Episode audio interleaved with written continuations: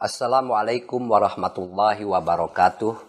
Bismillahi walhamdulillah wassalatu wassalamu ala rasulillah Muhammad ibn Abdullah wa ala alihi wa sahbihi wa man tabi'ahum bi ihsanin ila yaumil qiyamah amma ba'du. Faqala ta'ala ya ayyuhalladzina amanu idza qila lakum tafassahu fil majalisi fafsahu yafsahillahu lakum wa idza qila fansuzu yarfa'illahu alladzina amanu minkum walladzina utul ilma darajat Wa qala Rasulullah sallallahu alaihi wasallam man salaka tariqan yaltamisu fihi ilman sahalallahu lahu tariqan ilal jannah. Al hadis au kama qala Rasulullah sallallahu alaihi wasallam.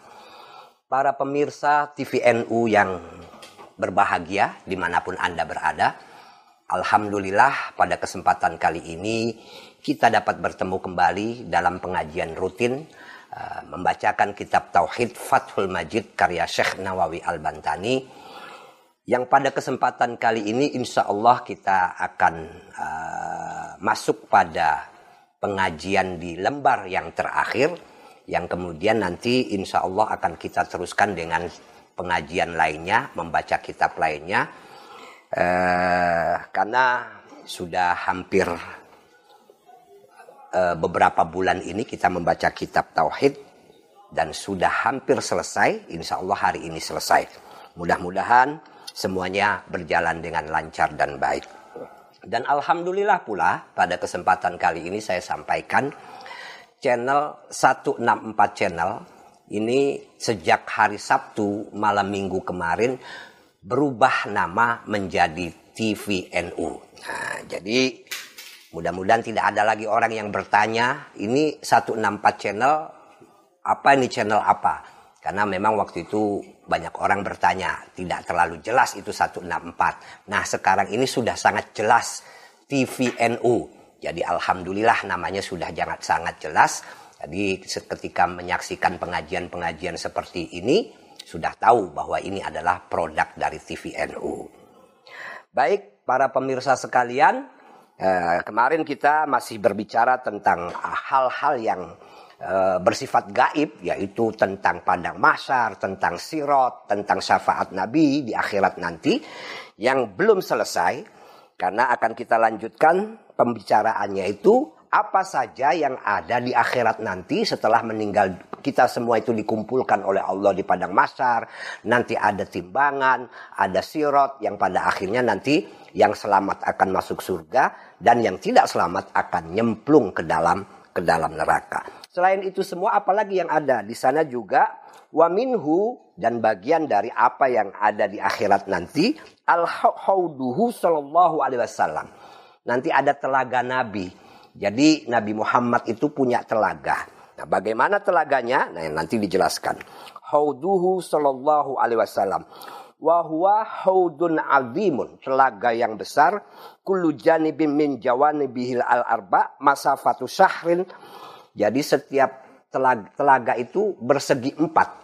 Yang masing-masing seginya itu atau masing-masing sisinya itu itu panjangnya itu perjalanan satu bulan. Jadi sangat luas sekali telaganya itu perjalanan satu bulan itu dari sini ke mana ini?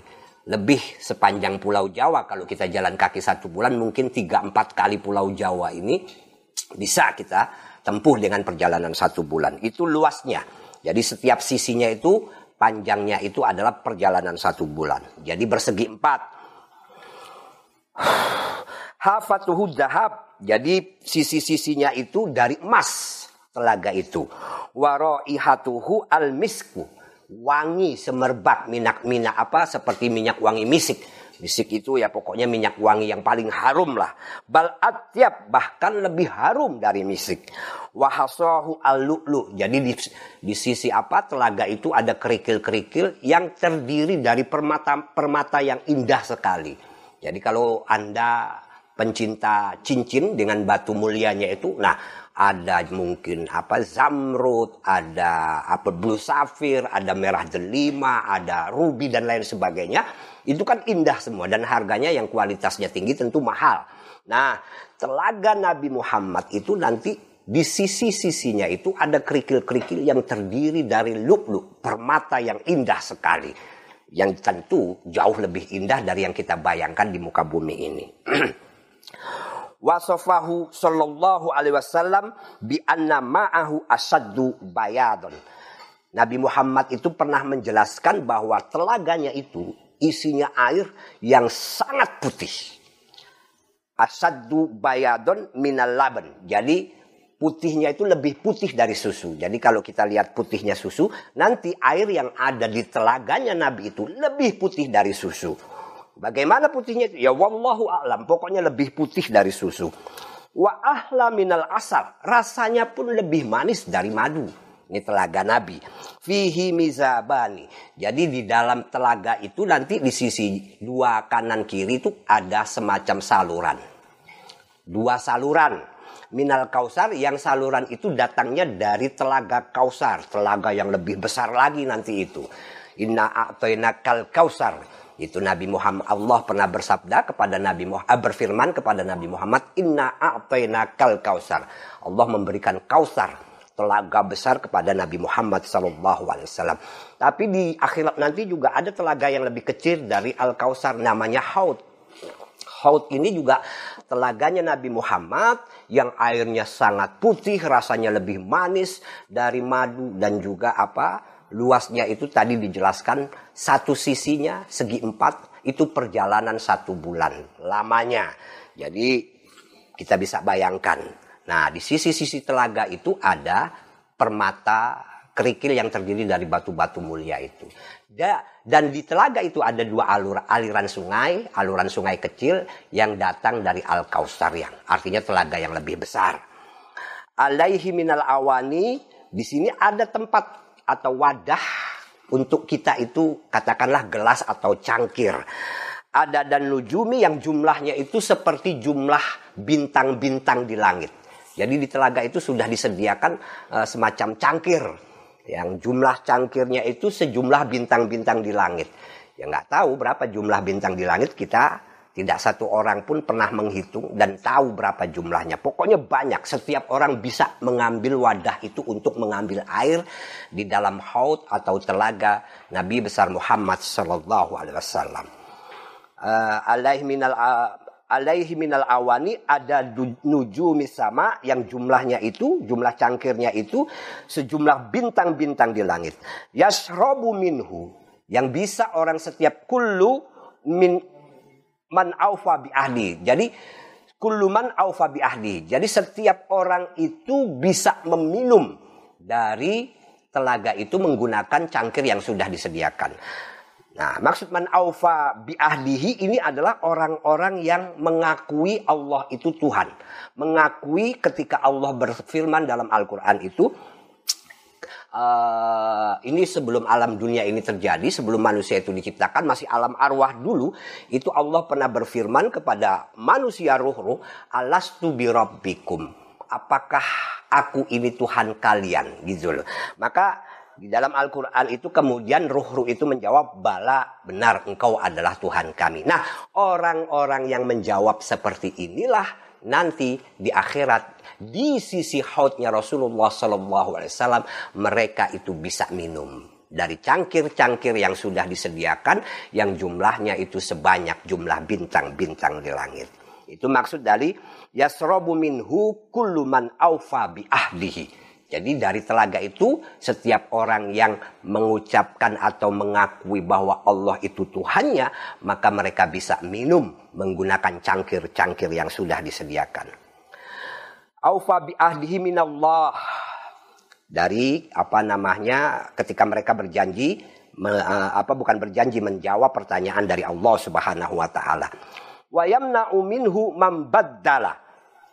Dan orang yang mengubah keyakinannya bahwa Allah itu Tuhan itu tidak bisa minum dari apa eh, telaga atau hautnya Rasulullah SAW. Jadi orang yang tidak mengakui Allah sebagai Tuhannya itu tidak bisa minum dari telaganya Nabi Muhammad Wasallam. Itu makna wayam minhu membadala wa dan mengubah. Man saroba minhu surbatan. Barang siapa yang minum dari air telaga itu hanya seteguk saja. Layat ma'u ba'daha abadan. Maka dia tidak akan pernah haus selamanya. Bayangkan itu. Ya, tentu kita tidak bisa membayangkannya sekarang ini. Intinya penjelasannya, barang siapa yang minum satu teguk dari telaga itu, dia tidak akan pernah haus selamanya. Dahsyat walikulli nabiyin minal ambiyai haudun. Dan setiap nabi itu memiliki telaga. Illa solihan kecuali nabi soleh. Jadi setiap nabi itu dari Nabi Adam sampai Nabi Muhammad nanti di akhirat punya telaga masing-masing. Telaganya Nabi Muhammad itu tadi sudah dijelaskan luasnya itu satu jalan eh satu bulan perjalanan setiap sisinya bentuknya adalah persegi empat yang airnya itu warnanya sangat putih, lebih manis dari madu, bisa diminum oleh orang-orang yang mengakui bahwa Allah adalah Tuhan kita. Orang yang tidak mengakui Allah sebagai Tuhan tidak bisa minum. Nah, setiap nabi punya haud setiap nabi punya telaga. Kecuali Nabi Soleh. Kenapa Nabi Soleh tidak punya tenaga? Telaga di akhirat. Falaisalahu haudun. Dan Nabi Soleh itu tidak memiliki telaga. Wador'u nakotihi. Karena ambing dari untanya, untanya siapa? Nabi Soleh. Ambing itu ya kalau bahasa kita sekarang ini, teteknya lah, teteknya unta Nabi Soleh itu, yakumu makomal haud. Itu pengganti telaga. Kita nggak bisa bayangkan bagaimana nanti itu untaknya Nabi Soleh itu, ambingnya itu berubah atau fungsinya itu menjadi telaga, seperti telaga. Jadi Nabi Soleh tidak punya telaga karena nanti akan ada ambingnya atau kantong susunya Nabi Soleh itu adalah telaganya. Seperti telaga. Jadi semua Nabi punya telaga kecuali Nabi Nabi Soleh. Karena nanti ada untanya Nabi Soleh itu sebagai pengganti dari telaga. Ah. Wakola ba'duhum sebagian uh, ulama mengatakan laisa fil mauqif haudun illa haudu nabiyina sallallahu alaihi wasallam. Jadi di akhirat nanti tidak ketika itu tidak ada telaga kecuali telaga Nabi Muhammad sallallahu alaihi wasallam. Jadi ada dua pendapat. Pendapat yang pertama mengatakan bahwa setiap nabi punya telaga kecuali Nabi Soleh karena Nabi Soleh itu bukan telaga tapi nanti ambing susu atau kantong susu untanya itu seperti telaga menjadi telaga bagi Nabi Soleh. Jadi kaumnya Nabi Soleh itu akan menikmati air yang sangat apa namanya susu dari ambing untanya Nabi Soleh. Tapi pendapat kedua tidak ada telaga kecuali telaga Nabi Muhammad Shallallahu Alaihi Wasallam. Jadi cuma ada satu satu telaga nanti bagi umat Nabi besar Muhammad Shallallahu Alaihi Wasallam.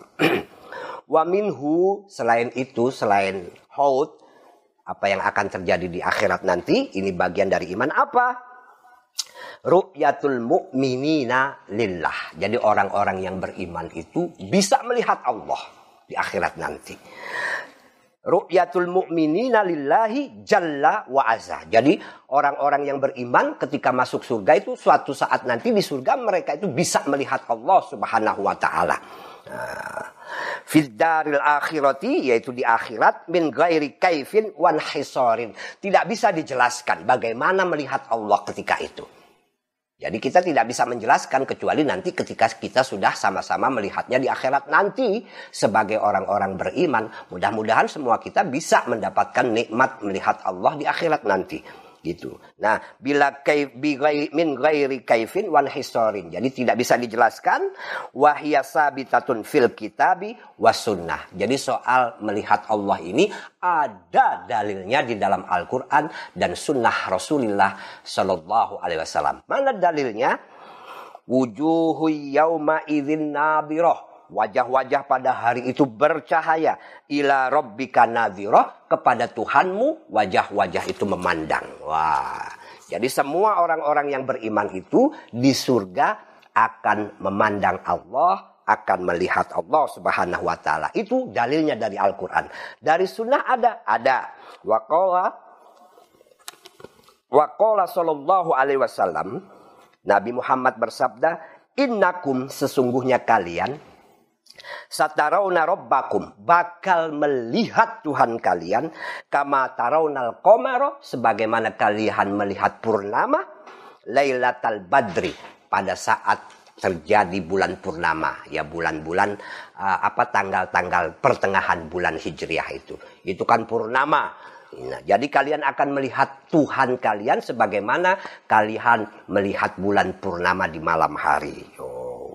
kata Nabi fayarahu al mu'minuna qabla dukhulil jannah orang-orang yang beriman itu melihat Allah sebelum mereka masuk surga wa ba'da dukhuliha dan setelah mereka sudah di dalam surga.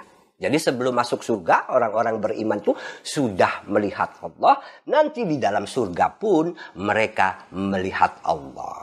Bagaimana melihatnya? Fayaksifullahu ta'ala anil mu'minina al-hijab. Jadi Allah membuka tabirnya untuk dilihat oleh orang-orang yang beriman.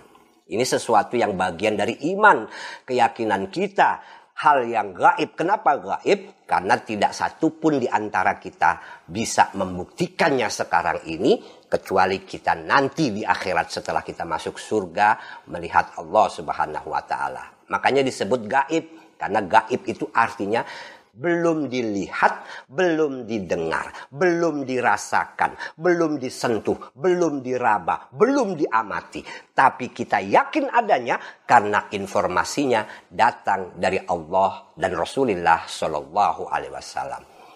Karena yang namanya berita atau khobar itu bisa benar, bisa salah.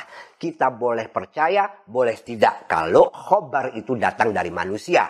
Ya, tapi kalau khobar atau kabar itu datang dari Allah dan Rasulnya, kita wajib percaya. Nah, apa yang terjadi di akhirat itu dikabarkan oleh Allah dan Rasulnya.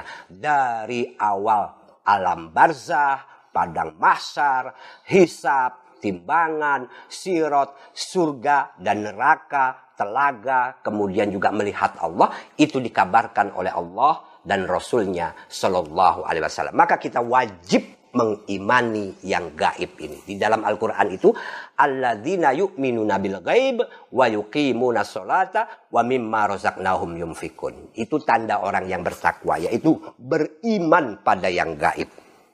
Nah. Fayarahul mu'minuna qabla dukhulil jannah wa ba'da dukhuliha. Jadi orang-orang beriman itu melihat Allah sebelum masuk surga dan sesudah masuk surga. Fayaksifullahu taala Allah menyingkap anil mu'minina dari dari orang-orang beriman untuk orang-orang beriman. Apa yang disingkap apa yang dibuka oleh Allah? Hijab al-hijab al-hijabah hijabnya. Inkisafan taman.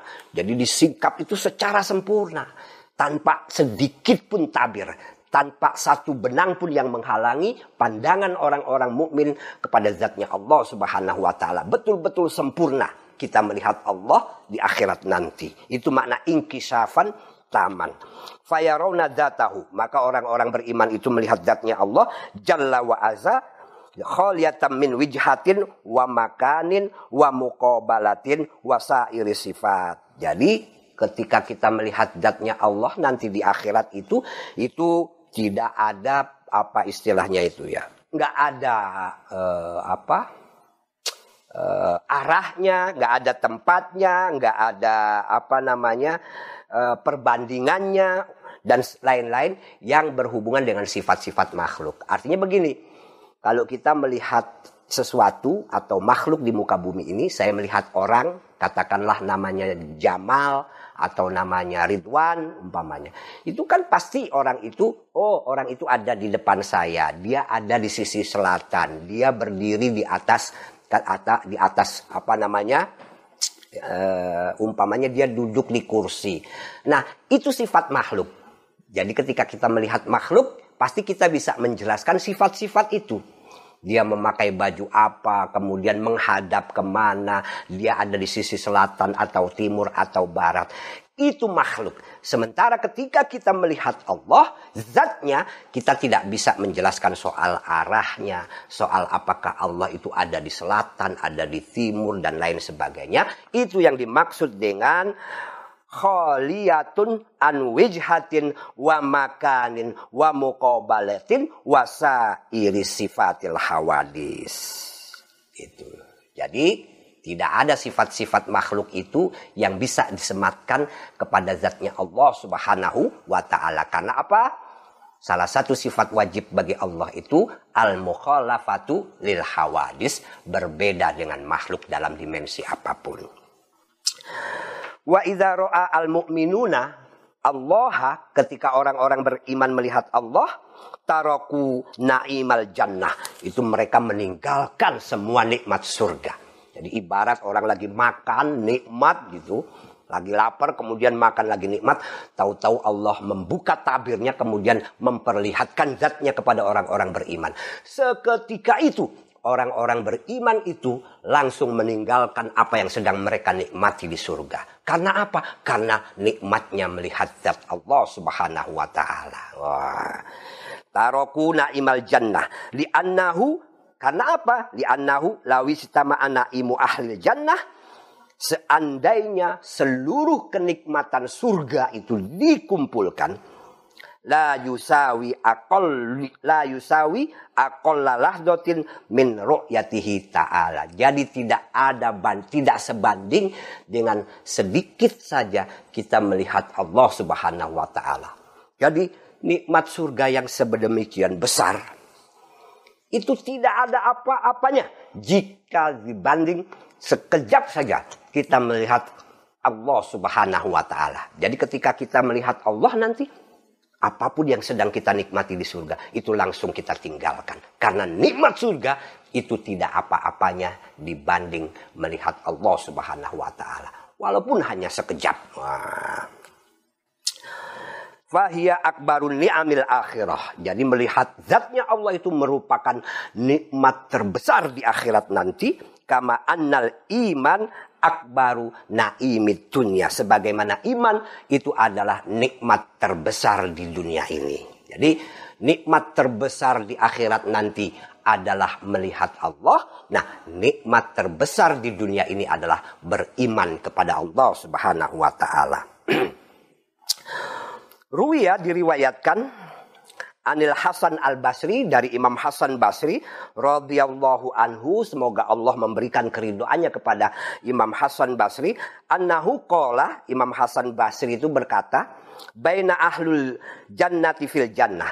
Ketika ketika penduduk surga itu berada di surga it alaihim nurun Tiba-tiba ketika orang-orang apa penduduk surga ini sedang bercengkrama menikmati nikmatnya surga, tiba-tiba akan muncul satu cahaya. Tus, seperti itu. Nah, mereka itu akan terpana. Faidan ar-rabbu, tahu-tahu cahaya itu adalah Tuhan, yaitu Allah Subhanahu wa taala. Qada asrafa alaihim yang menampakkan zatnya kepada ahlu surga, fala yu'tuna fala yu'tauna syai'an maka mereka itu tidak pernah diberikan sesuatu aqarra li uyunihim yang memberikan kenikmatan kenikmatan kepada mereka lebih memberikan kenikmatan kepada mereka wa asbata liqulubihim dan lebih menenangkan hati mereka minan nador ilallahi ta'ala dibanding melihat Allah Subhanahu wa taala. Jadi nanti di surga ketika para penduduk surga itu sedang ya kalau bahasa kita itu santai, menikmati nikmatnya surga, memandang indahnya surga, tiba-tiba ada cahaya muncul. Dan ternyata cahaya itu adalah Allah subhanahu wa ta'ala yang menampakkan zatnya kepada orang-orang yang ada di surga atau ahli surga. Nah ketika itu ahli surga merasakan bahwa selama ini tidak ada satupun yang lebih nikmat dari apa yang kita dilihatnya apa memberikan kenikmatan pada matanya. Tidak ada satupun yang paling nikmat bagi mata mereka dan tidak ada satupun yang paling menenangkan hati mereka selain memandang Allah Subhanahu wa taala. Faidah tajaba anhum yabqa nuruhu. Ketika Allah kemudian menutup zatnya, yabqa nuruhu cahayanya itu masih tetap ada. Jadi, nah wabarakatuh dan juga keberkahannya fihim bagi mereka. Ini menggambarkannya itu kayak apa ya? Jadi ketika melihat Allah dengan cahayanya itu, kemudian Allah itu menutup zatnya. Tapi cahayanya itu masih tetap ada. Nah cahayanya itu masih dinikmati oleh penduduk penduduk surga. Walam tako ar-ru'yah lahdotan.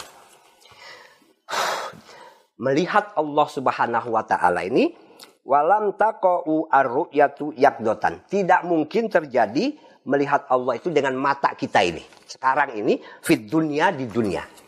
Jadi kalau ada orang mengaku melihat Allah di dunia itu pasti bohong. Jadi melihat Allah itu nanti di surga. Di dunia tidak mungkin ada orang yang melihat Allah Subhanahu wa taala. Illa nabiyina sallallahu alaihi wasallam. Kecuali melihat Allah itu terjadi atau apa pernah dirasakan oleh Nabi besar Muhammad sallallahu alaihi wasallam. Jadi kalau orang biasa uh, melihat mengaku melihat Allah di dunia ini, maka itu bohong. Yang ad, yang pernah melihat Allah di muka bumi ini atau di dunia ini hanya Nabi besar Muhammad sallallahu alaihi wasallam. Di sini dijelaskan fa innahu sallallahu alaihi wasallam ra'a rabbahu ru'yata ta'likin bidzatihi ta'ala bi aini uh, ra'sihi. Wa huma fi mahallihima bi kuwatin au da'ahullahu fihima. Wa kana sallallahu alaihi wasallam yarahu ta'ala fi kulli marrah mimma ratil murajaah min kalami ibni wafa jadi ada pendapat dari Ibni Wafa, Rasulullah itu pernah melihat Allah Subhanahu wa taala dengan matanya sendiri di dunia ini. Tapi bagaimana ya kita tidak tahu. Kita tidak bisa menjelaskan itu. Nah, selain Nabi kalau ada orang mengaku melihat Allah di muka bumi ini atau di dunia ini, nah ini dijelaskan.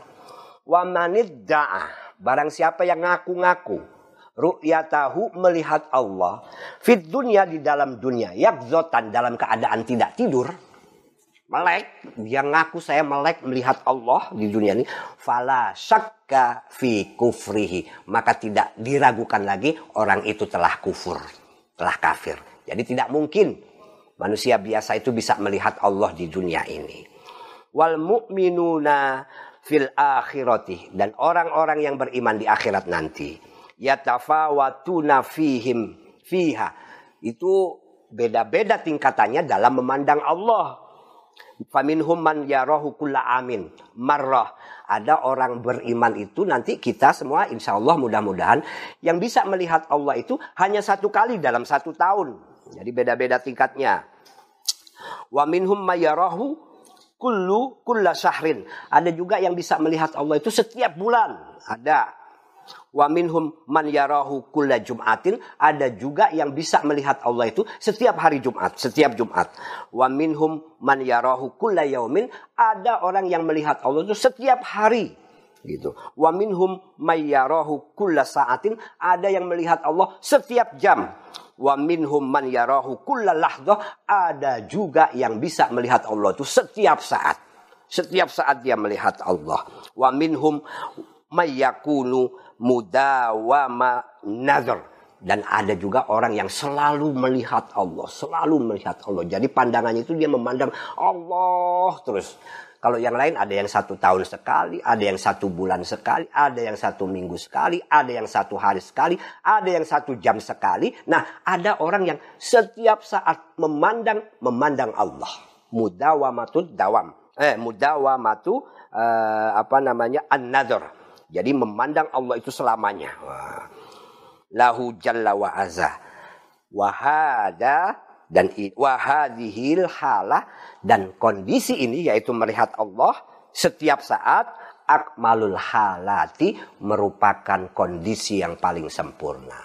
Ya tentu semua itu tergantung amal ibadah kita ketika kita masih hidup di muka bumi ini. Semakin kita banyak beribadah, banyak berbuat baik, banyak apa namanya melakukan segala amal soleh, kebaikan baik, kebaikan yang bersifat lazim ataupun kebaikan yang bersifat mutaaddi berdampak bagi orang banyak, maka nanti derajat kita bisa jadi kita menjadi orang yang melihat Allah Subhanahu wa taala setiap saat.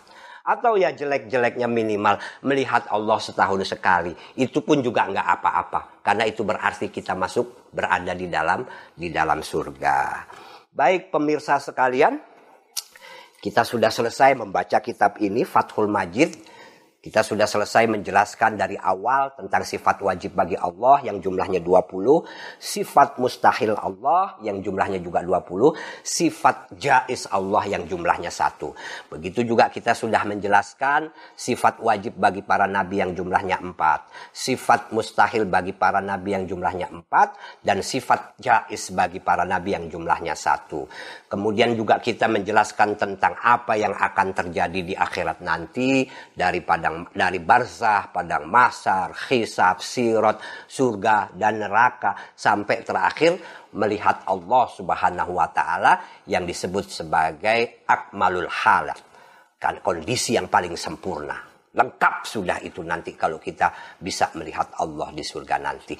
Itu artinya membaca kitab ini sudah selesai, sudah khatam. Mudah-mudahan bermanfaat buat kita, mempertebal iman kita, mempertebal keyakinan kita, dalam ketika kita mengucapkan kalimat la ilaha illallah Muhammadur Rasulullah karena dari penjelasan soal sifat Allah dan sifat Rasulullah itu memberikan kekuatan uh, kesadaran tentang makna yang terkandung dari kalimat la ilaha illallah Muhammadur Rasulullah. Demikian kurang lebihnya saya mohon maaf bila ada kata-kata yang kurang berkenan baik hari ini ataupun sejak saya memulai membacakan kitab ini.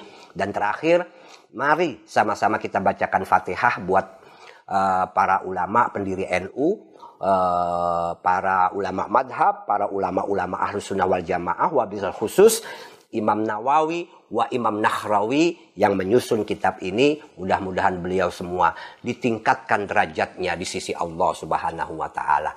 Ala hadhihi niyah wa kulli niyatin shalihah. Al-Fatihah. A'udzu billahi minasyaitonir rajim. Bismillahirrahmanirrahim. Alhamdulillahirabbil Ar-Rahmanir-Rahim Maliki yaumiddin. Iyyaka na'budu wa iyyaka nasta'in.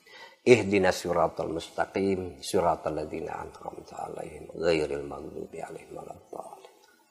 Terima kasih. Wallahul muwafiq ila aqwamit thoriq. Wassalamualaikum warahmatullahi wabarakatuh.